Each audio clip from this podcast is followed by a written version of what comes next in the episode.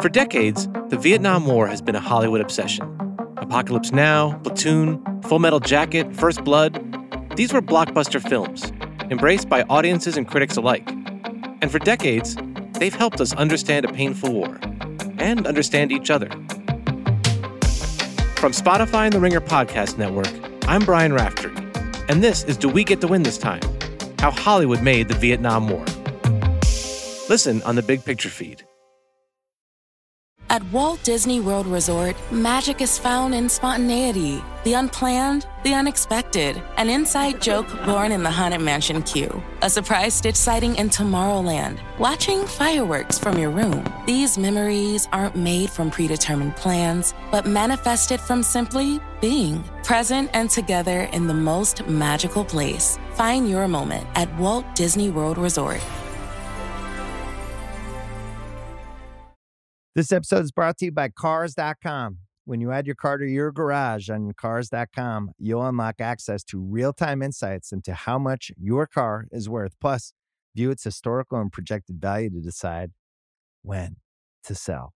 So, when the time is right, you can secure an instant offer from a local dealership or sell it yourself on Cars.com. Start tracking your car's value with your garage on Cars.com.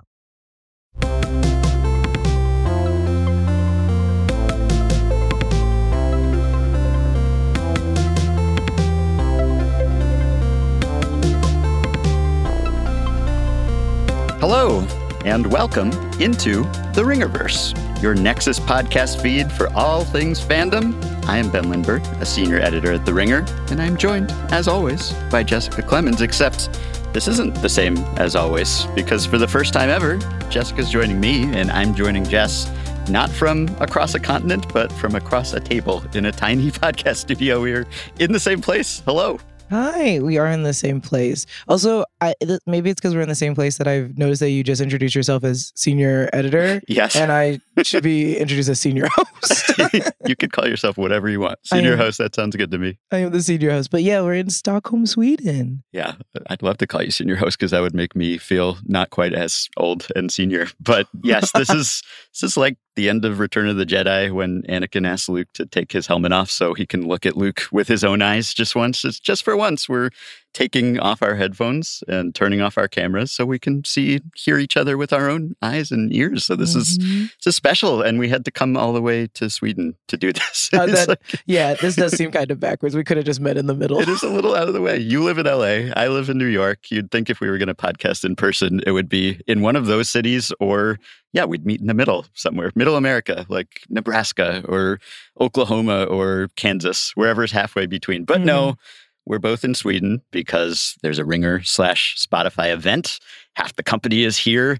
We're in Stockholm, and it feels like home because we are in a dark room with microphones in front of our faces instead of enjoying the sights of a beautiful city and country. We're we're locked inside. This is Mhm. kind of our natural habitat, even if we're far from home. Absolutely, absolutely. And appropriately, our hotel has a podcast studio. This is, I guess, the new amenity now. It's like it's not even that uncommon, uh, I guess. Like you have your fitness center and your pool and your room service and your podcast your studio. podcast studio. this, is, this is how you know that everyone truly has a podcast now. Or maybe they just heard half the Ringer staff was coming to town, so they just built a studio fast because they knew we would need one. But yeah. I- or maybe this is why Spotify chose this Yeah, hotel. They're right. like, oh, it has a podcast studio. Someone It's can drop a drop a beat Exactly. really quick. Right. I had to ask several employees of the hotel where the podcast studio was and how to get in it. It's like discovering a secret level in a video game or something. No one like- knows that this exists. They're like a, a podcast. Yeah, I know. They're thrilled. It's like, wow, someone actually came and wants to use the podcast studio. Here we are. I Well, know, I know that we're stuck on the podcast studio, but I just think it's very cute and funny and interesting that there's like travelers that see it and go, "You're right. I should talk about this." Yeah. Right. and then they ask to come in here, and they're like, "We don't even know what that is. Yeah, what are you looking at?" We're watching people go by just outside in the sunlight, just like Mhm. staring at us like we're in a zoo exhibit. you know what? We should stay here. podcasters in their natural environment. Yeah. We're crammed in this tiny room. We'll put some pictures up on social so people can tell. And our producer Carlos is in here too. It's already getting stuffy. It's going to get hot and sweaty by the time we're done here. Oh, after I talk about Baldur's Gate, yeah. absolutely. I was going to say that's appropriate. Well, It's wonderful to meet you in Meet Space after our many meetings on screens. And of course, wherever we are in the world, with our powers combined, we are Button Mash. Mm. And today we're trying something a little different a video game exchange program, a game swap. Each of us played a game we wouldn't normally play at the other's invitation or insistence. you played the puzzle platform classic Braid. I played the survival horror classic Outlast. And we're going to talk about what we thought and how frustrated and traumatic and terrifying it was. So, thanks to all of you for the, the many millions of podcasts out there and hotel produced podcasts for choosing ours today. We appreciate it. But because we're in the same place, we've actually been talking IRL off mic and we've been grabbing breakfast. And over one of our meals, you gave me an amazing update on your Baldur's Gate 3 love life that I feel like you have to share with everyone. Okay. First off, is there going to be an episode where we get really into Baldur's Yes. Gate? Okay, then Probably will, next okay, time. Okay, good. Okay, good. Okay, then I will not get very into it. Um, you guys know that Baldur's Gate. Everyone's been talking about it. It's it's a hit. It's very fun. Um, you get companions. You can be a companion. You can build your own person. It's super fun. It's uh warning super addictive. Uh, for me because they allowed sex in the game, and um, I uh, like in real life, I want to be the coolest person. so I'm trying to hook up with my companions, and uh, not all of them, just one. And I think everyone knows which one it is. It's Astarion because online there are YouTube videos. There's uh so many tweet threads, X. X threads um, about how you can be with Astarion because Astarion does not is really hard to get with. He will reject you, and I have found the key to it. I'm not going to say it right now because I'm going to see if it works, Mhm. and then we will talk about it later. But Baldur's Gate is amazing. It looks beautiful. Uh, the storyline is so fun, and when you choose to play as a companion rather than make your own character, which I know everyone wants to make their own character, uh, you get a little bit more goals and more reasons to do what you're doing, and the narrator wants to see that through with you. So I'm playing as Shadowheart instead of my normal companion or my normal self, and it's very fun playing as Shadowheart. Uh, she's a cleric, uh, and I normally also never play as a cleric. I only play as a fighter, so this was very good for me. Yeah. Um, amazing game. You're a lover, not a fighter now. I'm- or you want to be. You're trying to be. oh my god! But now I'm gonna switch my character because you said that. That's true. Oh my god! Baldur's Gate made me switch like that. I love that everyone's like the unlimited possibilities in this game. Like I can do anything. Finally, it's fulfilling all my dreams and hopes for what an RPG could be. And you're just like, I'm gonna spend 20 hours trying to have sex with this one character. Okay, that's like, and this is also the funny part where I'm like, I can't wait for you to play it because you're gonna definitely come at it at a different angle. I read like romance. I read fan fiction. I read like manga romance, any enemy to lover stories. These are all like my go-to. So when you give me an RPG, chances are I'm trying to make my character fall in love with someone else. Hey, I can be romantic. Yeah, you just haven't seen Oh, that no, side no, of no, me. No, no, Ben, I, I know you can. I know you can. But I know that you'll also play the game to be like, Jessica, I'm looking at the regions. And I'm like, Yeah. well, I'm looking for love. So I'm waiting for the console version, but I'm sure I'll get into it. But what I've heard from people is that it's almost too easy to have sex in this game. Like you can have sex with almost everyone, like everyone wants you all the Yeah, time, yeah. and it doesn't feel like a genuine relationship because it's just like it's superficial. It's like Yeah. anyone will hook up immediately. Well, that's the thing. I think that's the chase that a lot of people like in it is the certain characters that you do want to hook up with yeah. are very specific. And they're like, you have to be in my good graces first. So you have to do a lot of things that make me like like you as a person. Uh, there's a character named Lae'zel who's really like hardcore. She's super cool. She hates me. Um, and it's because I'm too nice to her. so and I do I would love to have a nice, lovely evening date in our bedroll cot, but like she does not like me. And um, but then there are some characters that are like, hey, I'm just down for whatever. And I'm like, no, I need the chase. I want people to want me. People are already speed running sex in Baldur's Gate Yeah. 3. It's like I guess time to completion could refer to sex or how fast you beat the game, but it's like God. there's like a, a you know any percentage like i beat the game with any percentage complete and then there's just like sex percentage like how fast i could get someone so- to sleep with that- me it's like i think as we record now it's down to like a little over four minutes right Oh my it's god! what started at eight minutes it's like i mean it's it's faster to have sex in Baldur's Gate 3 than in real life i guess depending on the person i'm not speaking from experience there but i mean you can it's just a new challenge now how fast can i sleep with someone and i'm using sleep with as a euphemism Yes. What what a world that we live in that like the game with with or without sex is exceeding my expectations. I'm having very much fun. It's really hard after the pandemic to like get a group back to play tabletop or D and so like this is really good for me as a solo person that loves D and D. And uh, without the sex, I'm like I love this, but then like you put sex in the game and you see how people are acting. well, I know it's been tough for you to come to Sweden and not have access to Baldur's Gate. Yeah. You've been in withdrawal, so we appreciate the sacrifice. And of course, of course. And we'll get into the game even more next time, probably. Hopefully, we'll be able to do a big RPG blowout episode for Yes, Baldur's yes. Gate and Starfield. But I wanted to say that just given how much fun people are having with Baldur's Gate, it seems like we're in what's shaping up to be potentially one of the best video game release years ever. I mean, it's Mhm, just been mhm. nonstop bangers, right? Mhm. And I'm not even referring to the sex in Baldur's Gate. Ben, I It's swear to God. it's like we go from, you know, gigantic RPGs that you could play for an entire year.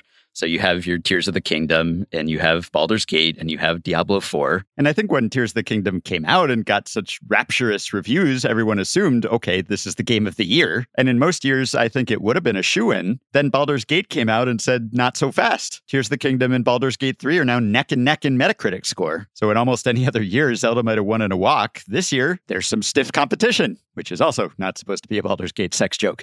So we have those. We have like the highlights, but also the depth of a great games year. You also have Street Fighter 6, right? And and these other sequels that have been years in the making, Final Fantasy 16, Pikmin 4, all these games we've talked about, or some of the genre sort of IP based games that have been popular and successful, Jedi Survivor and Hogwarts Legacy, and then a lot of surprises like Dave the Diver and Hi Fi Rush, all these games that have kind of taken people by surprise and been pleasant surprises. And then lots of good sequels too, like Oxenfree 2 and Octopath Traveler 2 and, and Remnant 2. There's just a lot, and we're in August. So I know. this could be an all timer. I think uh great games coming out this year and also news wise, just like in Gollum, like Yeah. existing. I think this is a it's a crazy year for gaming. Yeah. And I don't I want to know why specifically 2023 was the year because even like Final Fantasy coming out, I was Yeah. like, whoa, why 2023? Right. Why yeah. this year? But f- I forgot, yeah, some of the remakes and remasters Mhm. too, like Dead Space and, and Resident Evil 4 and Mhm. Metroid Prime and Advance Wars 1 and 2. And again, it's it's not like we see the big game releases concentrated just in the holidays as much anymore because it just it takes so long to make games now Yeah. and sequels that you put them out when they're done or close to done in some cases. So Mm. there are many more still to come over the rest of this year, right? We have Armored Core 6 comes out this week, Starfield in a couple weeks, Mortal Kombat 1 a couple Yeah. weeks after that. October is absolutely loaded, right? Mhm. You have new Assassin's Creed, you have Lords of the Fallen, you have Spider-Man 2, you have Super Mario Brothers Wonder, Alan Wake 2. It's Oh just yeah, completely stacked. And I guess my only theory is that people were sort of saying the opposite last year, right? There were a Mhm. lot of games delayed, and all the Mhm. games that got delayed last year are coming out this year And all at once. on top of the games that were already like, oh, Right. we're not delayed. We Yeah. actually are coming out. Video games are ruling 2023, whether it's in uh, adaptations and in just like actual video games. I'm like, whoa, this is a year that video games are blasting. I just don't remember being like so overwhelmed. Yeah. So overwhelmed Good with so many to, games. to start a gaming podcast, I guess. We've, we've got great timing. You even have some games, I guess it's not unheard of, but games that are rearranging themselves on the release schedule so that they can Mhm. get out of the way of other games. Like Mhm. the PC version of Baldur's Gate coming out a month earlier, Yeah. which Larian said was so we would have more time to play. And everyone read between the lines and was like, oh, you mean before Starfield comes out? And now Alan Wake 2 just got delayed 10 days. And Remedy said October is an amazing month for game launches, and we hope this date shift gives more space for everyone to enjoy their favorite games. So we're just like moving things up, delaying things because the calendar is so crowded and loaded. And I don't know how it'll all end up, but when you think about the best game years of all time, I guess the ones that get mentioned most often, 98 was a big one. So several years ago, I guess five years ago at the Ringer, we did like a, a 20th anniversary retrospective series on all the great 98 games. And it was a very long list, right? You had Gran Turismo and you had Mm. StarCraft and Banjo Kazooie, a favorite of ours. And. Soul Calibur and Pokemon Red Blue and Oh, Grim Fandango. Metal Gear Solid, Half Life, Ocarina of Time. Oh my god. the original Baldur's Gate, right? Yeah. Thief, uh, many more too. And then I guess Oh, that was a good year. That was a great oh, That's a good year. 2007 is known for Super Mario Galaxy Yeah. and The Witcher, Mass Mhm. Effect, Assassin's Creed, Uncharted, Bioshock, Yep. Modern Warfare, Halo 3, a Yep, favorite yep, of ours, right? So I don't know if this will end up ranking. I think this one's really good. 2007 sticks with me because that was when I was in like middle school and I was like, this was my peak gaming experience. So that was really good. But that 98 Yeah. is It's- insane. that's that murderer's 98 row, is yeah. really good. Yeah. But And I think this one, I think this year would take second in my book. Yeah. Second in my book. because that came at a time when we were like transitioning from 2D to 3D. And so a lot of those games, it's like Ocarina of Time. Oh, this is how you do of Zelda in yeah. 3D. It's like really influential games with great legacies. Yes. And again, it depends, I guess, on how old you were when those games came out and when you were playing them Oh, and yeah. what you remember and the nostalgia and everything. But this year, this year is really, I love this year. Dude. really working out. Uh, d- I'm sorry. This year is uh, between Diablo, uh, Baldur's Gate, and I'm probably missing. Honestly, Tears of the Kingdom were really uh, like I, I can't. It was it was a phenomenal year. Yeah. phenomenal year for So us. we're going to have plenty to talk about for the rest of this year, and we are psyched and we are hyped for some of the games that are still coming. But this week, we thought we would step out of the release rush for a minute. We would uh, get away from the conveyor belt, the assembly line of all these huge hits that are coming out, and we would do a little game swap exercise, which we haven't done Mm. before. And we thought this would be fun. I will just give you our, our programming notes so that you know what's coming, not just in the video game world, but also in the Ringerverse. So House of R has its own feed now. Yeah. What? so What? House of R has, has started a solo career as a duo, I guess. Not really. They're still part of our band, but there will be multiple House of R episodes in the typical week now. So the first House of R as a solo act should be up around the same time you're hearing this episode. So Mal and Joe will be recounting some of Ahsoka Tano's top moments in preparation for Ahsoka. And then they'll be back on Friday with their deep dive on the first two episodes.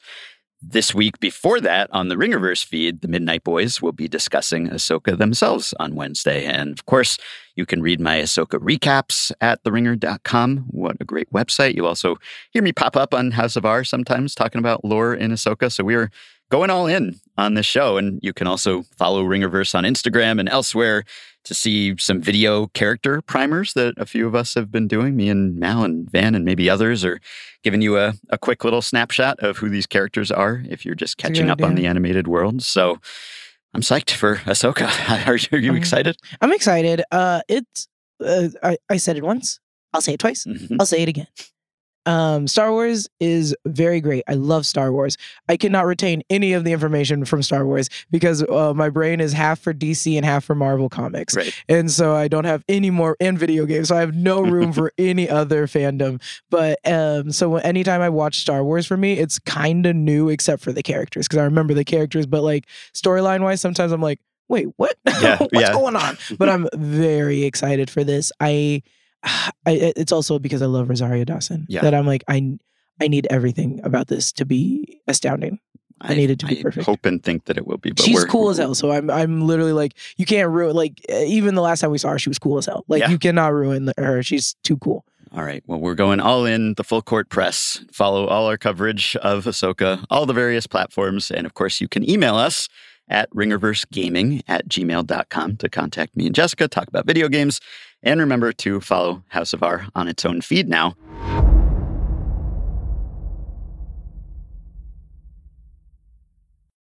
This episode is brought to you by Jiffy Lube. Cars can be a big investment, so it's important to take care of them. I once got a car that I started out with 25,000 miles on. I got it to over 200,000 miles because I took care of it. You know how you take care of a car? You take care of the maintenance, the oil, the brakes, all that stuff. And if you don't, you can have a car just completely fall apart. When your car needs maintenance, head to Jiffy Lube. They provide automotive excellence at speed. Get your oil change, brakes checked, tons of other multi care services. It's all done by expertly trained technicians who actually care about taking care of you and your car. Jiffy Lube, car more. To find coupons and start an instant online estimate, Visit jiffylube.com. This episode is brought to you by 20th Century Studios' Kingdom of the Planet of the Apes. As a ruthless king builds his empire at the expense of the remaining human race, a young ape will fight for the future of apes and humans alike. Kingdom of the Planet of the Apes. Enter the kingdom in IMAX this Friday and in theaters everywhere. Get tickets now. This episode is brought to you by State Farm. You might say all kinds of stuff when things go wrong, but these are the words you really need to remember. Like a good neighbor, State Farm is there. They've got options to fit your unique insurance needs, meaning you can talk to your agent to choose the coverage you need, have coverage options to protect the things you value most. File a claim right on the State Farm mobile app and even reach a real person when you need to talk to someone. Like a good neighbor, State Farm is there. So, our game swap, what we wanted to do was introduce each other to something that we probably wouldn't otherwise play for one reason or another because the world of video games contains multitudes, right? When someone says they're a gamer, that could mean so many things. Your experience, my experience could not overlap. That could mean you're playing mobile games while you're commuting to work. It could mean you're a hardcore PC gamer. It could mean you only play console stuff. It could mean you've tried out some genres, you're all in on other genres. So I think video games are unusual, if not unique in that respect. Mm-hmm. You know, mm-hmm. if you're talking about movies or something, you're not going to just be like, I've never seen a comedy. I'd like to check out a comedy someday, right? But even someone who hates horror movies has probably seen one at some point, right? Your friends were watching it or it was on TV, it was on an airplane. So willingly or unwillingly, you were exposed to that. But a game, you have to really opt in, right? You have to make a conscious decision. This is what I want to play. And so there are things that, I mean, series genres that we have had very little exposure to, despite being lifelong gamers. So we thought this would be a way to confront our fears and be exposed to new experiences. And we each picked a game for each other that's about five hours average playtime, according to How Long to Beat. Because again, busy games here, we have a lot to play. We know everyone listening is busy. And if people want to play along, we didn't want to burden them with some gigantic game in the middle of all of the gigantic games we've been playing. And I'm kind of famous, infamous for not playing horror games. So, of course, immediately you said you're going to be playing a horror yes. game. I said, okay, I will do that for you and for the audience to create content. I will subject myself to that. Oh, no. Don't act like, oh, don't do it for the content. Uh, and I told you that I am horrible at puzzle games. Right. I hate uh, who who likes looking stupid? You know what I'm saying? Like no one wants to look in a mirror and be like, yeah. "Oh wow, I'm a dummy." Yeah. So I hate playing like actual intense puzzle puzzle games. Yeah, I feel that way about trivia. I don't play trivia that much because yeah, it's just like trivia. I feel bad about myself. I feel ignorant. It's like I don't want my the holes in my knowledge to be exposed. I mean, yeah, exactly. Also, I I realized I said that and then we started with saying like I love horror games. Right. Horror games can be confusing a lot of the times, you guys, and it and it is sometimes, and I do feel dumb on a lot of horror games too. uh, it's just that like with horror games, at least I'm like, okay, um, let me just run around. Yeah. let me run around a yeah. little bit. Right. It's not quite as intense, but yeah, we could start with Braid because yeah, yeah, when I said like, what's a horror game to you? What's the equivalent of that for me? That what's that for you? And you said something that has like really intense puzzles and. Yes. I, I wouldn't say that's my favorite genre, but I'm I'm less scared of that than I am of horror. And so immediately I thought of Braid because that's a classic. It's a quintessential puzzle platform game. Just a brief bit of background. This came out August of 2008, so it just turned 15 this month. It's an indie game developed by Jonathan Blow with art by David Hellman. It's playable everywhere, basically on all platforms now. And it's an indie trailblazer. You may have seen Indie Game the Movie, which is a documentary about making indie games. He was heavily featured in that. There's supposedly an anniversary edition coming out later this year, maybe early next year, so people can wait to play that potentially. But this game really came along at a time when it established that you could make indie games without a huge budget, without a lot of infrastructure, and they could be critically acclaimed and you could make a lot of money because there were platforms like Xbox Live Arcade that this could come out and get great reviews and be a huge hit. So it sort of influenced a lot of subsequent indie creators. It's a, a 2D side scroller, kind of an old school look, right? But how would you describe the gameplay of Braid? Braid is phenomenal. Um, I didn't say this at the beginning. You guys, I'm in Sweden, Stockholm, so I drank a lot the night before. so that is why my voice is like iffy, but I'm fine. Um, but Braid is phenomenal. I remember as soon as I downloaded it, it's on Steam. It's not that much money. Uh, so it's available on Steam. You can get on your computer. It will uh, at first alter, of course, your resolution and do all those things. So make sure you're prep for that. But it's so pretty. I think the one downside to the game was I wasn't introduced to like you stop time. So I accidentally pressed a button that paused things and I went, "Oh, wait, okay." And then I started playing. It didn't really like tell me anything, but then I did kind of like that cuz I was like, "Oh, okay." And at first it's easy to play. This game is um you're basically grabbing a key, you're grabbing puzzles, you're going through doors for people that have never played it or heard of it. And um the, your entire mission is to save a princess. And you're like i need to go save this princess. And you're doing it through like storytelling and beautiful imagery and just like uh, like mario fighting these goomba like characters and jumping over like rockets. Yeah. and it's gorgeous. But um I felt very dumb after the second round. Uh, luckily, this game's so old that everyone's played it. So when I was like literally about to throw my head through the computer screen, I would just look up someone doing the gameplay and I was Yeah. like, okay, how am I supposed to do that? Like, uh, that, that, that doesn't make sense. And it's one of those games that even watching someone else play, you watch them make the mistake a hundred times before actually getting it done perfectly. So you uh, watching someone do it isn't even cheating because you will probably not be able to do it, or you'll be doing it for like an hour. Uh, but it was still like, it's so quick. It's such a quick game, so fun for storytelling, and the reveal at the end that I didn't know was a reveal. I knew he was a bad boyfriend. right. Yes. Yeah. One of the the all time twists in video games. Although I guess it didn't seem like a twist to you because you saw it coming the whole time. but well, yeah. Uh, keep going. Continue. you're- What you're- is it? You're chasing this this princess, right? This whole time that you think you're rescuing Mm. her, and then it turns out she's actually running away from you Yeah. the entire time, right? I um I love how they did it at the end. I oh my god, this was astounding. Of like you realize you're the bad guy, but you're also getting this image, the images, these images. You're making the puzzles, and it's like clearly this man, like not only like is drinking in every single image, but like is going downhill, spiraling. And you're like, okay. But also the first story you read, like, because you go through these doors, right? And then you're looking at these books, and every book has a little text, has a little passage.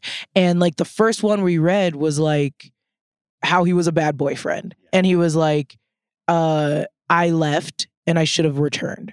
And I was like, oh, he left her.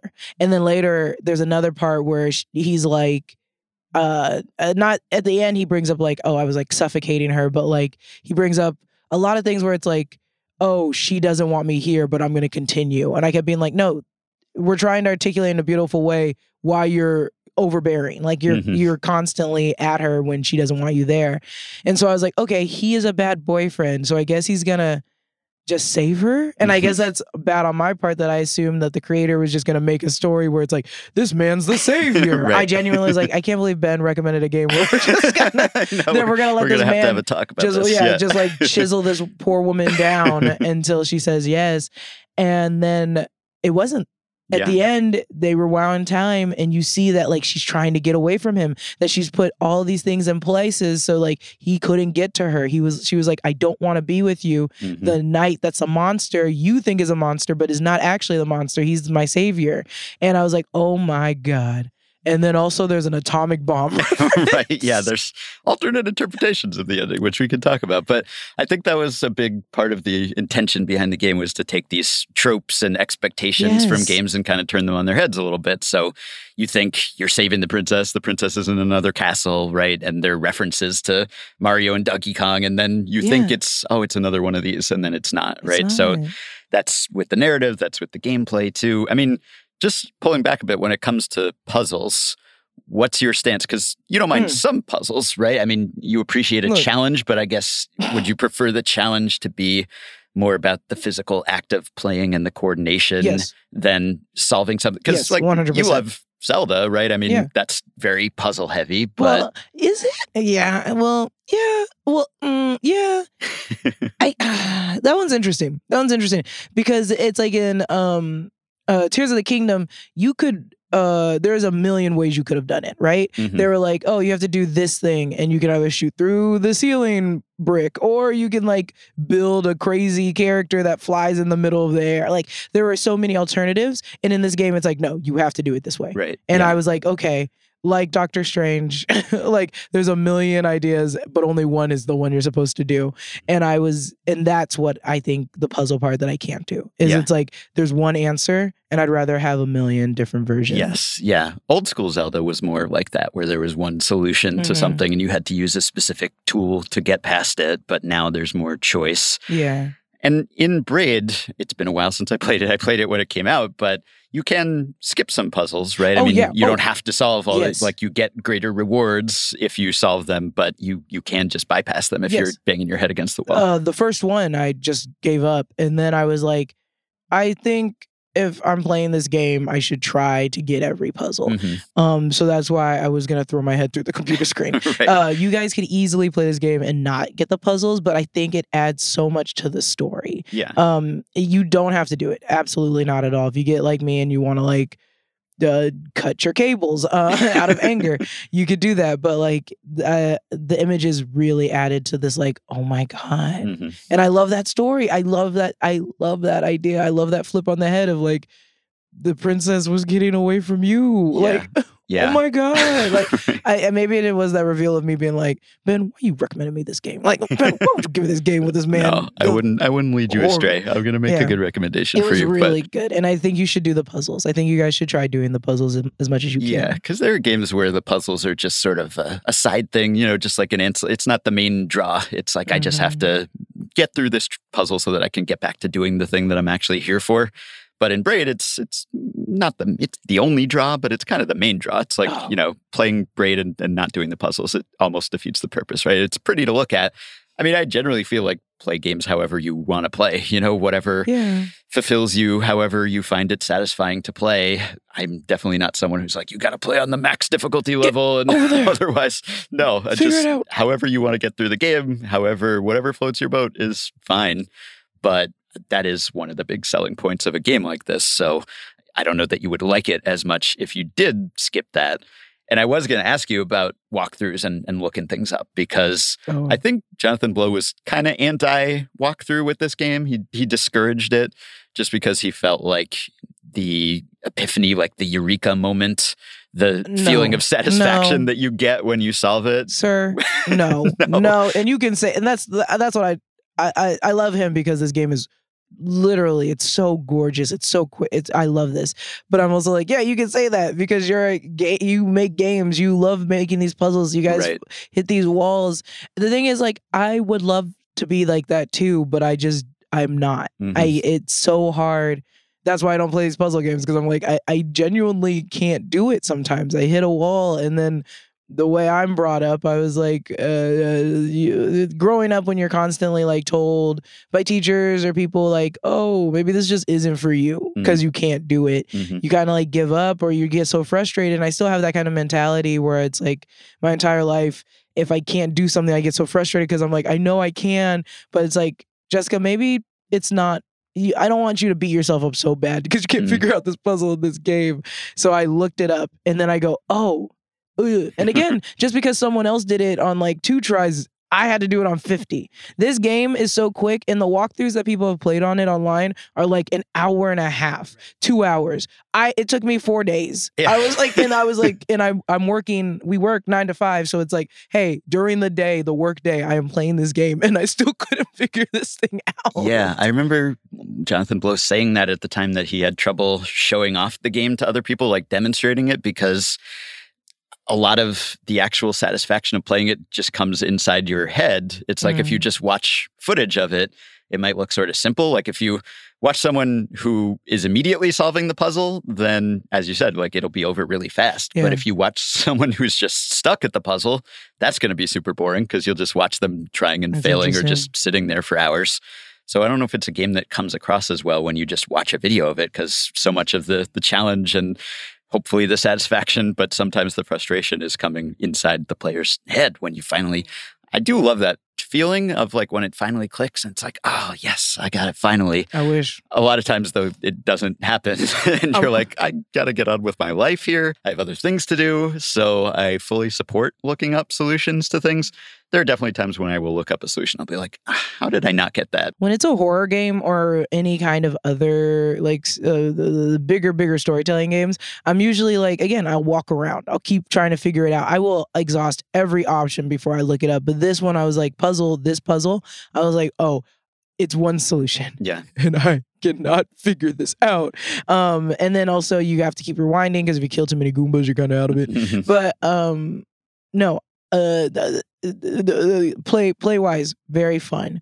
Uh, the metaphors in it, and this is what I did like about what he said in interviews was being like, I want everyone to have different interpretations. Yes. I want everyone to think of this differently because like certain things did other stuff. So I love how like it was like a. They even talked about like, oh, I wanted her to, I wanted to marry her. I also had to deal with these situations with my family where it's like I had to exceed their expectations of what I should have done in life, and I just didn't want to do it. And then the ring would slow down time. Mhm. And it was like anytime you're in the vicinity of the ring, it would slow anything down. And I was like, oh, what does that mean? Yeah. I was like, what's going on? Yeah, yeah. And Jonathan Blow, he's been asked about what does this mean? What are you trying to tell us many, many times, but he's chosen to keep it inscrutable, kind of vague, just not confirming one simple Yes. takeaway. And so one of the popular interpretations, as you alluded to earlier, it's it's about the bomb, right? It's about the atomic bomb. I mean, I guess it's it's topical with Oppenheimer coming out. I don't know whether having seen Mm. Oppenheimer, you'll play this game differently, but one of the interpretations is that this is like a scientist in the Manhattan Project who's building the A bomb or just built the A bomb and is trying to reckon with the consequences of that, right? And the princess is the bomb, right? And then there are many other alternate interpretations. So it, it's kind of like it is what you make of it, I guess, which is nice, right? It, it resists sort of a simple summation. At the end, they have two quotes that were like from people Mhm. that worked on it. And I understand why that would be like the distinction of like, oh, she's the atomic bomb. Also, he makes a mention of like, he was obsessed with this metal Right. and she's the metal um but i also was like yeah it also is like the men that worked on the the atomic bomb especially after seeing oppenheimer were obsessed they were like we know the outcome is going to be horrible they didn't but that didn't like outweigh how they were like we need to we need to finalize this this needs to be perfect so i was like oh maybe it's just that obsession Yeah. that he had with her Yeah. that made she was the atomic bomb because the these men were like this is all i have And This I is know, all I can do. I know you were wondering at the end, but what was the braid?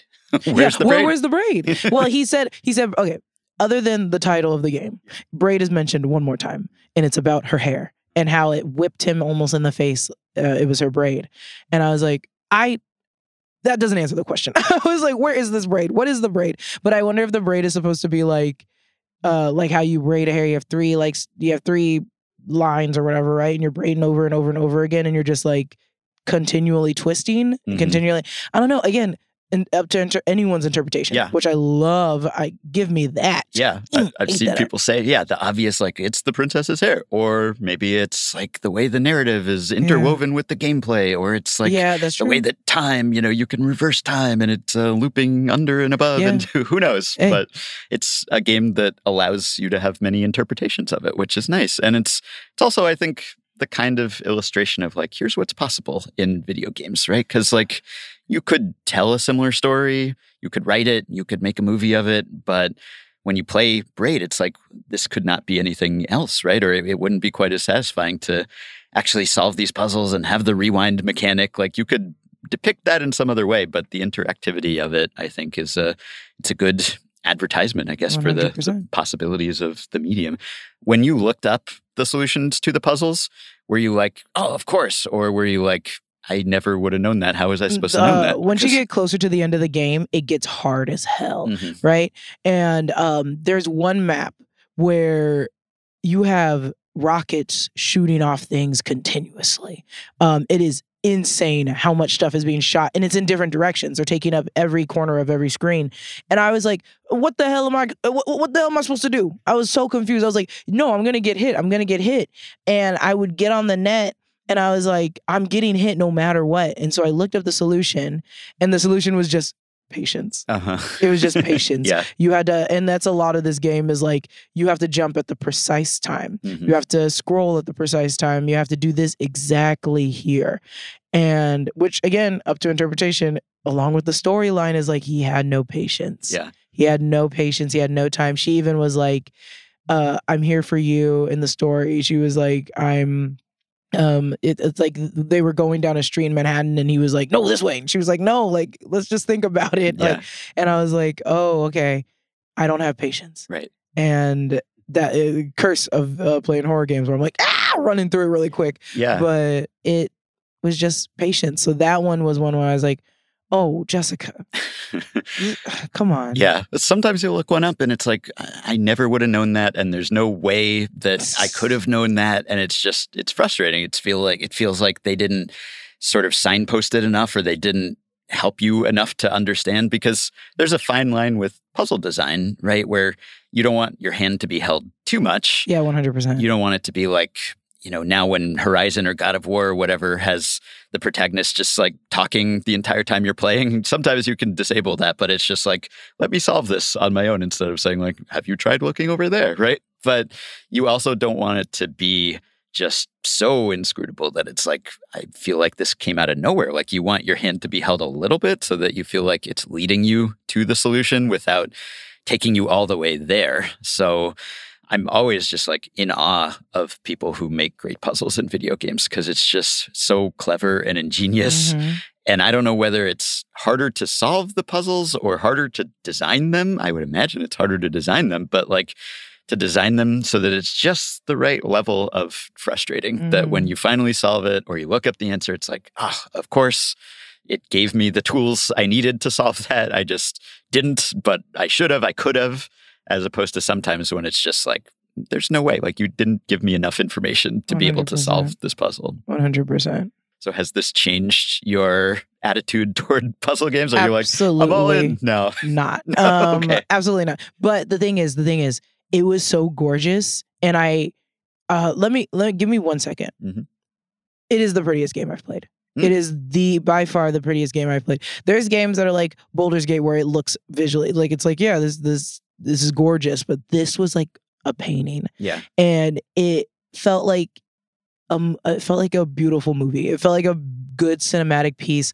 The story was so good. You know how I listen to the stories in games. I love the stories in games. Like that that part I ate up. I loved it. And that's why I'm like if there is another puzzle game in the world um that's like this that like visually stimulating the story is like oh this is great or it, just one of the two i would play it in a heartbeat because it was rem- it was i remember just being so smitten immediately yeah with it. I was like, oh my God. Yeah. Oh my God. And the little music. yeah little great sound- score great Oh my God. It was so. I ate it up. You guys, I'm in media for a reason. Uh, I'm in the game for a reason. Visually stimulating person. And this is so beautiful. And the story was so good. I love that reveal. That reveal. I, I once you rewound it at the very end, that's what I like seeing. I was like, oh my God, every piece of the puzzle, Mhm. she was trying to get away. Yeah. Oh God. Yes. and so you wouldn't yes. let her And you went, ah! Ben, I can't tell you how many times I looked, I was like, Ben, what am I playing? I was like, Ben, I don't like the story. And then I went, oh my God. Oh my God. She's been trying to get away. well even if this is not your genre of choice you've you've played one of the the real standard bearers like one of the real best examples of the form. And so many indie games that came after Braid are like, oh, this is like Braid, but with this mechanic instead of that mechanic, or yeah. you know, just that that whole aesthetic and the hand drawn everything. That's it's very much in the legacy of Braid. So. Mhm. There are subsequent games like Jonathan Blow made another game called The Witness, which is probably even more hardcore, too too hardcore even for me when it comes to the puzzles, right? But I'm glad you liked it. I'm glad it wasn't It was so beautiful. total torture for you. I mean, it no, no, it was, it, and it, I think that reward of how great it looked, and also all my friends, I was like, "Hey, have you guys played Braid?" They're like, "Oh, I heard of it, never played it," and then I was like, "You should go play." It's not, I, I don't quote me on this. I think it's like fourteen bucks on Steam, but I've been buying a lot of games on Steam, so I might be getting them crossed. But I remember being like, "You guys should play it real quick." Like it's such a quick game. I think it also is more fun to play as a group. And then you guys can work through the puzzles together. Yes. If I could work with someone else, it, we probably would have solved it. We would have done it easily. We would have been handing over the keyboard. Uh, but I was playing it alone. Yeah. and I couldn't do it by myself. I agree. Yeah. The single player games that are very puzzle heavy can be great co op games. Just someone sitting next to you saying, Yeah. why not? Sometimes, though, I'll play those with like a non gamer, someone who doesn't really understand how games typically work. And they'll That's be like suggesting things that I just know you can't do. It's like, it- Ben, it, it doesn't work like that. Yeah, Just I'm do sorry. it Like, to make them feel better. Yeah, like you try it. It's like I'll I'll humor you. I'll I'll try that oh thing. Ben, It's oh my god, It's like uh, this, the solutions just uh, don't work that way. Or like I can't do that in the game. You know, like you're telling me to to do something that I can't actually control my character in that way. But oh appreciate the input. oh my god, anyway. Speaking of torture, Oh my god, you played Outlast. I played Outlast. So Outlast is also uh, nearing an anniversary here. It came out in early September 2013. So it's turning 10 in a couple weeks, developed by Red Barrels. Also available on pretty much all platforms now, has a couple sequels. And this is pretty hardcore survival horror. So I'm like diving into the deep end here. I mean, I guess each of us is, right? We weren't like, why not dip your toe into this genre that you're mm-hmm. not so sure about? No, take the plunge. This is all the way, right? It's just like exposure therapy. It's like my worst fear. Uh, just lock me in a room with that, and maybe at the end, I will either be traumatized or I won't be afraid of it anymore. I think I am traumatized and also still Oh, afraid of it, but This is a it's a haunted house game where it's like Yeah. I don't want to get out, I don't want to do it, but you have to keep walking. yeah. You have to keep going through it. So this is this is how you have fun, huh? Playing playing playing games like Outlast. It's this, so- is, this is fun for you. Oh, I, I would love to hear. okay, and we talked about this briefly. Actually, we'll save this part for the end because that's a, a loaded question. But my whole question is like, I haven't played it in such a long time, but then I was thinking about it last night, and I felt bad being like, Ben, play this game because I forgot that you're doing a lot of things. Like, uh, you first off, you have no weapon, Yeah. and then secondly, you're doing it with like a night light. With a you have a handheld camera, A handheld like, camera. with night vision on it. Yeah. How often did you use that? Almost the entire game. Oh, so, so for people who don't know, this is a, a game where you play as an investigative journalist, right, named Miles Upshur, and he's uh, trying to break this story, this uh, shady Murkoff Corporation. He's gotten a tip, and so he's going to this psychiatric hospital to find out what's going on there and and blow the lid, you know, blow the whistle on Murkoff and you find that they've been experimenting on people and things have gone horribly wrong as you would expect because Mhm. if everything was going great then it wouldn't really be a survival horror game made me feel bad about my career as a journalist it's like wow this guy's really this is hardcore like this is what a real journalist does go to the psychiatric hospital where people have been experimented upon by nefarious corporations and expose it to everyone i'm i'm reviewing video games it's a little bit different I don't know. Uh, I'll be honest. I don't think any journalist should ever go into a not. I'm just saying any dangerous situation where they have to go up like uh like what what he like crawled into a window. oh yeah I'm like as soon as I realized the windows were broken and I would Mhm. have to crawl into one, I probably would turn around and be like, I shouldn't. Yeah, no, I shouldn't go in this Probably place. breaking and entering. Yeah. First off, that's a B and E. Yeah. That's and I, I'm not talking about baking an egg. he didn't break, but he definitely entered. He But didn't. I mean, I've seen some horror movies. I wouldn't say I seek them out, but I can tolerate them. I can survive them. I've played some spooky games like The Last of Us and Bioshock, Yeah. like that kind of game where you wouldn't say it's a horror game, but it it has Bioshock was actually kind of scary. It is kind of scary, right? Thank Yeah. you, thank you for the No. reinforcement. Oh no, I loved Bioshock was like a fun scary though, but I was like, ooh, there's too many things happening. Yeah, was so I like, played a lot of games that are not horror games, but they might have some horror elements. Like if you're playing them alone at night, you might be kind of creeped out, but it's not a horror game. I like I played Eternal Darkness on GameCube about 20 years ago, which is a great game, very scary, probably the most legitimate horror survival horror game I've played, and I've Mhm. pretty much avoided them like the plague since then. I played one game, so Outlast was inspired by an earlier game called Amnesia and the makers of Amnesia frictional games, they made a game called Soma that I played after they added a safe mode. So sometimes games, it's like we will make a game for the scaredy cats. Like Ben- we'll, we'll make a mode. Ben Lindbergh. this will be safe for Ben Lindbergh to play now because the safe mode of Soma, it's like all the monsters are still there. But it's just part of the scenery. Like they can't hurt you, you know? They will like shuffle past you moaning, Lindbergh. but they cannot hurt you. And I was like, okay, I can do this. I'm going to strangle you. Uh, I understand. Um, I like a lot of new horror games I've been doing like uh, if you have like arachnophobia, they're like we can take off the spider feature. yes. And I'm like, right. yes, do that, Or do like, that, yeah, easy. Horizon. It's But like if, then- if you're scared of being underwater Oh, and yeah. drowning, like you can take off the, the air meter, that kind of That's actually yeah. kind of sweet. Yeah, That's actually is. they're keeping in. Uh, they're like we made it scary, but we don't want to traumatize you. Right. Unlike uh, Outlast, that literally. Tra- what was the um? How far did you get? What was the scariest part? Uh, I mean, I finished it. I'm, Oh, okay, I'm, good. I'm proud of myself, right? Uh, but gosh, there were so many. I was going to ask you what the the hardest puzzle in Braid was. What the scariest part of Braid was? Was it the rocket puzzle? Or it was. I okay. think. Well, just because it was so scary, and I was like, there is no solution. And then when I saw it, I was like, oh my god, Jessica, it's within yourself. Right. Like it, it's just yeah, patience. like a lot of people like to be scared under controlled conditions, where it's like you can get the feeling of being scared, but you know you're not actually in danger. Whereas I would just rather not be scared at all. it's like there's a there's an amusement park here in Stockholm that everywhere I walk, I hear screams emanating from the amusement park. And for some people, that's like a siren song. They're like, I hear screams. I will go in that oh, direction. adrenaline. I want to scream. Whereas I'm like, people are screaming. I should walk in the opposite direction. So I had to conquer that impulse Aw. to play Outlast and to actually play the entire game.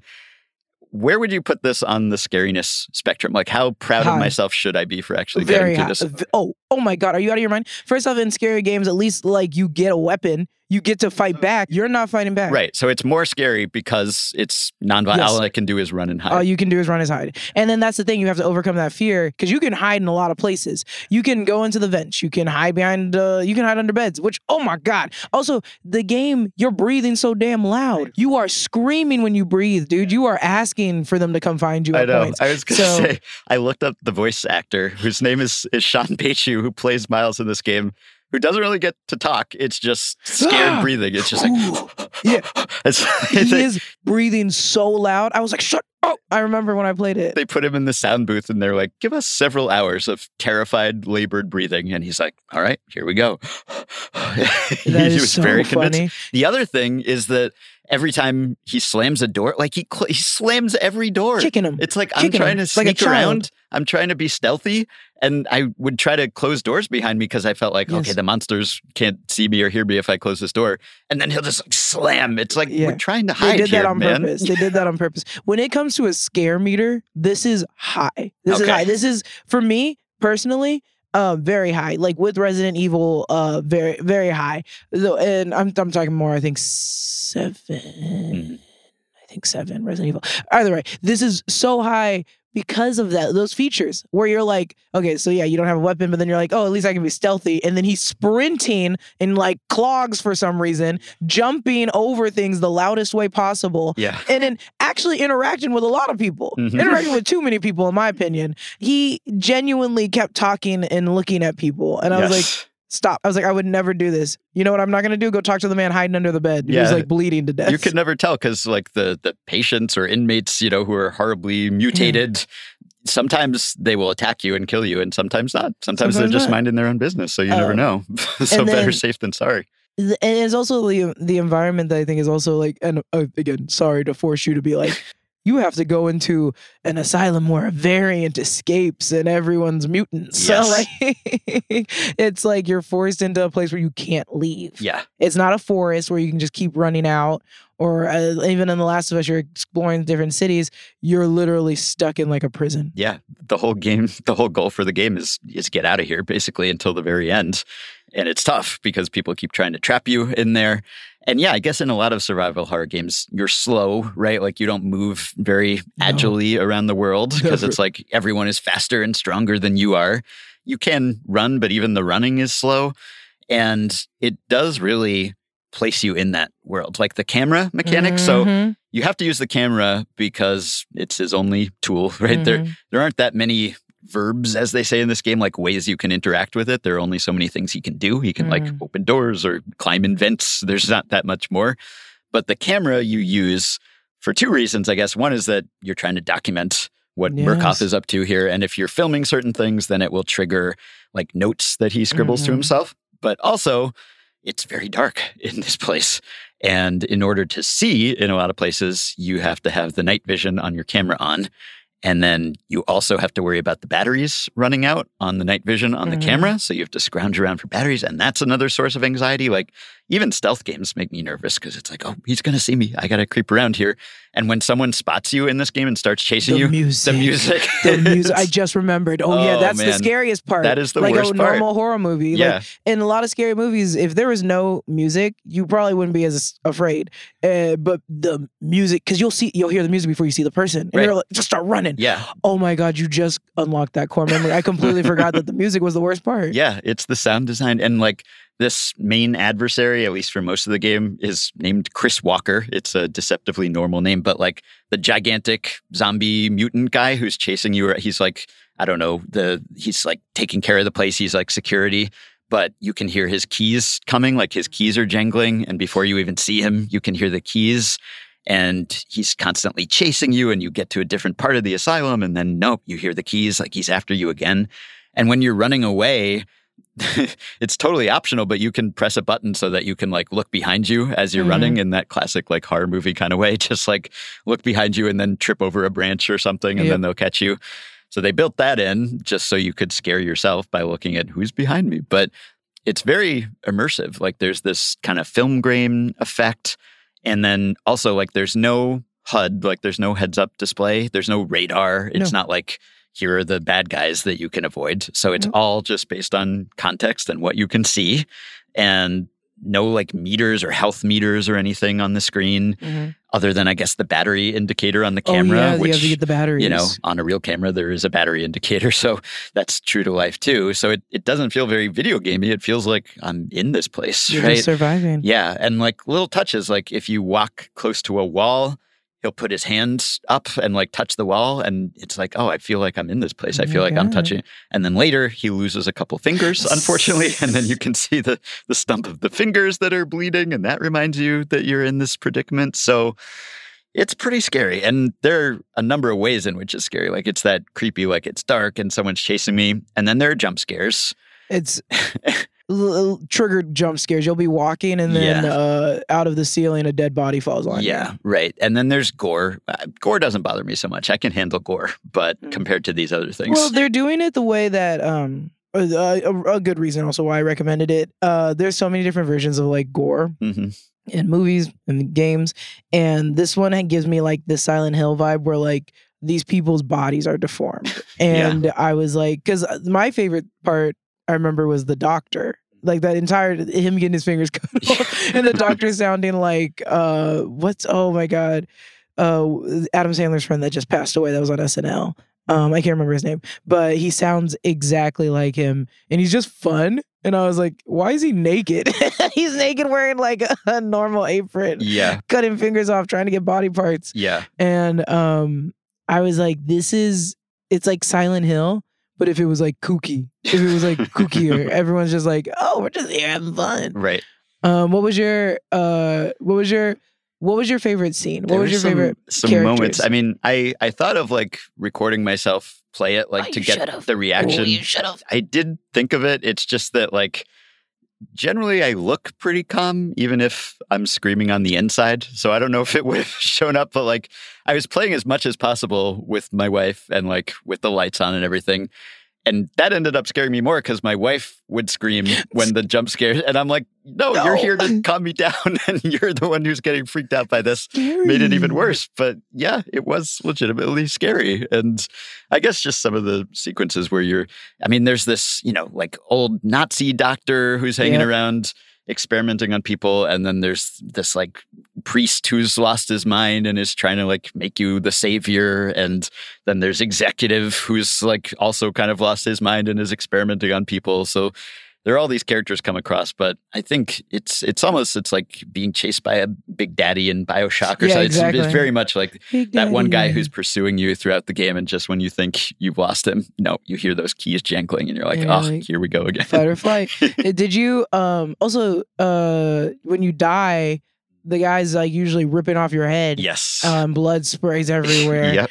Uh, and then you go back to your last save checkpoint, right? hmm How many times did you die? Many times. Oh, honey. yeah. I mean, that in a way, that almost took me out of it a little bit because, like, when I would die, it's like, okay, this is the worst that could happen. And all that happens is I just reload a checkpoint. Yeah, it's like, and okay, they I'm save not, a lot. I'm not in actual danger here, right? Which when someone's chasing you and the music's blaring, you can forget that like you're not actually in danger here, which is a sign that the game works. Like I think a good horror game, it's like you dread playing it, but then when you're actually playing it, you don't really want to put it down. Like you want to keep Mhm. going. And I did want to keep going, not just because I agreed to and I was obligated and had to podcast about it, but also, I mean, it was a good game. And it was almost like I was surprised by how much of a narrative there was. It- it's almost Yeah. like a, a walking simulator type game where you're going around gathering clues and interacting with the environment and trying to find your way out of this place. And I didn't follow every plot point. Yeah, like, there's a lot. I mean, there's a lot of lore and there's sequels and prequels that explain more what's going on here. I mean,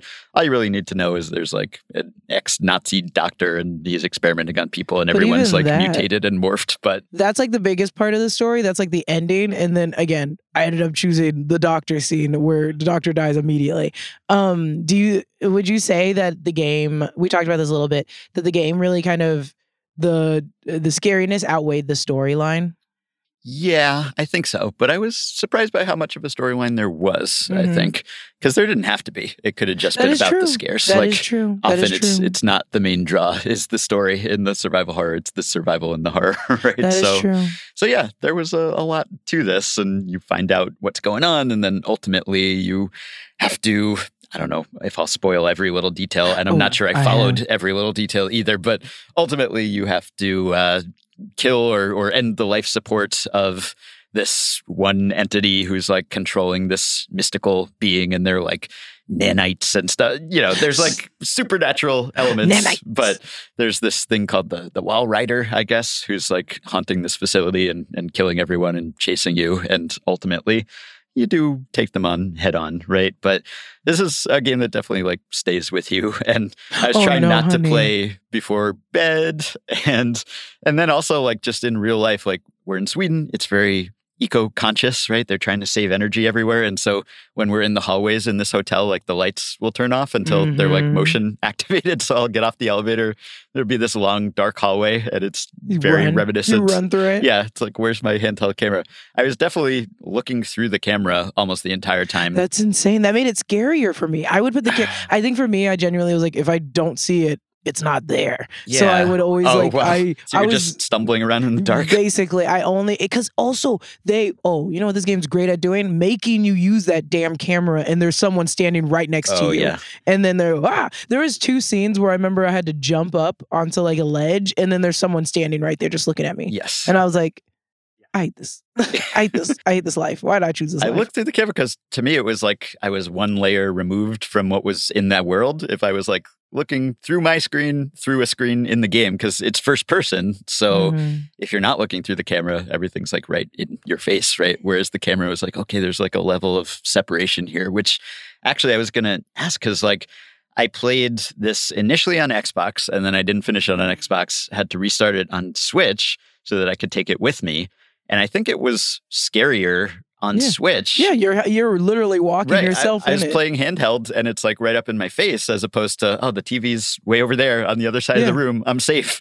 I'm holding it right up to my face. Wow, this is suddenly scarier. you're one level down from like Yeah. a VR headset right. Oh my God. Never. I would. Oh my! You would never. Ca- I love this game, and you would never catch No. me playing this game in VR. Yeah. You're out of your mind. yeah. And I was going to say, some people who are scared of these games but want to have some exposure to them or at least know what happens in them, like some people will read the Wikipedia synopses oh, of, Oh, yeah, of horror might help, movies. And it's like, okay, I can just read what happens and it'll satisfy my curiosity. And then some people will watch playthroughs of these games. So I watched a playthrough of PT, which is short for playable teaser. It's this legendary 20 to 30 minute sampler or proof of concept for a game that Hideo Kojima made almost 10 years ago, nine years ago at this point, And he was going to make a Silent Hill game with Guillermo del Toro. And they ended up making Death Stranding, but this game got canceled because of the whole separation from Konami. But they put out just this playable trailer, this demo basically, and it's terrifying. It's like one of the scariest horror games, even though it's very short. And I'd be terrified to play it. I was like worried that you were going to make me play it for this exercise. it's hard to play now. It's like there are mods and recreations, but you can't download the original anymore. But I watched it on YouTube. I just like watched playthroughs. Horrifying. And it was still, yeah, it was horrifying. It was still freaky and scary, but definitely less so. Like when I'm not controlling it, that is probably the That's way true. that I would experience horror games in the future. I'll I'll just watch this, right? Because Mm, the interactivity, like directly you move and your character moves, that I that's think that links me to that world much more closely. Whereas if I'm watching someone else play, it's like, okay, this is still scary, but it's more like a horror movie where Oh. I'm not, I don't feel as immersed in that world. And also, I could press pause and I could walk away, which I guess I could do while I'm I- playing too. But Yeah. but again, it's like I'm I'm one layer removed from this, like I with the love that- camera held up. it's a very you mentality too. I can see. I'm like, I'm like, that's great. I wish I could be like that. But I'm like, no, I think that's just Ben. Uh, yeah. Because I'm like, even in the movie, I mean, I watch Twitch streams of people play horror Right. games, and I'm like, oh, get out of there! I'm like, run out, get out! Like I'm screaming at the screen like I do a movie. Yeah. But the difference is, yeah, with me playing a horror game, I'm like, I have to walk through this. Yeah. In a movie, it'll just happen. I'll still be just as scared, but it's gonna happen. So you I can't control it. So you feel But- less scared because you have control, like you can run as opposed to watching someone else not run, run into trouble. It's interesting. Uh, well, no, it's because, and I remember when I first played Bioshock, there was times where I was like, Jessica, you have to just walk around the corner. Just walk around the corner. Just Yeah. walk around the corner. And I was like, I can't. But in a movie, it's like they're gonna walk around the corner. They're Right. not gonna pause for 20 Yeah. minutes like I am. That's the other thing Um, with this game. There are a lot of times where you're hiding in a locker or something. I'll and stay in that locker. yeah, you could stay there for a long time. And again, like you have to to be safe because there's not a little blip on your mini map or something that's telling you, okay, it's safe to go now. So you have to listen. You you can't really see anything because it's so dark. Yep. And you're just thinking, if I go out of this locker right now, is there someone waiting for me? Maybe. and, And they'll pull you out of the locker if they see you. Yeah. So like even like when I was going under the bed, because again, I'm so sorry. Th- M- Miles, whatever, he takes his time going under beds Yeah. and slamming lockers. And I was like, dude, shush, they're gonna hear us.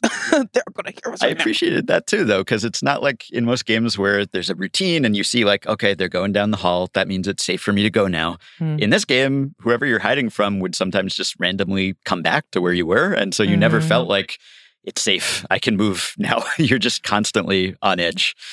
But I finished it. I'm proud of myself. You should be. This yeah, is a really big milestone in horror games. I yeah. it's really scary.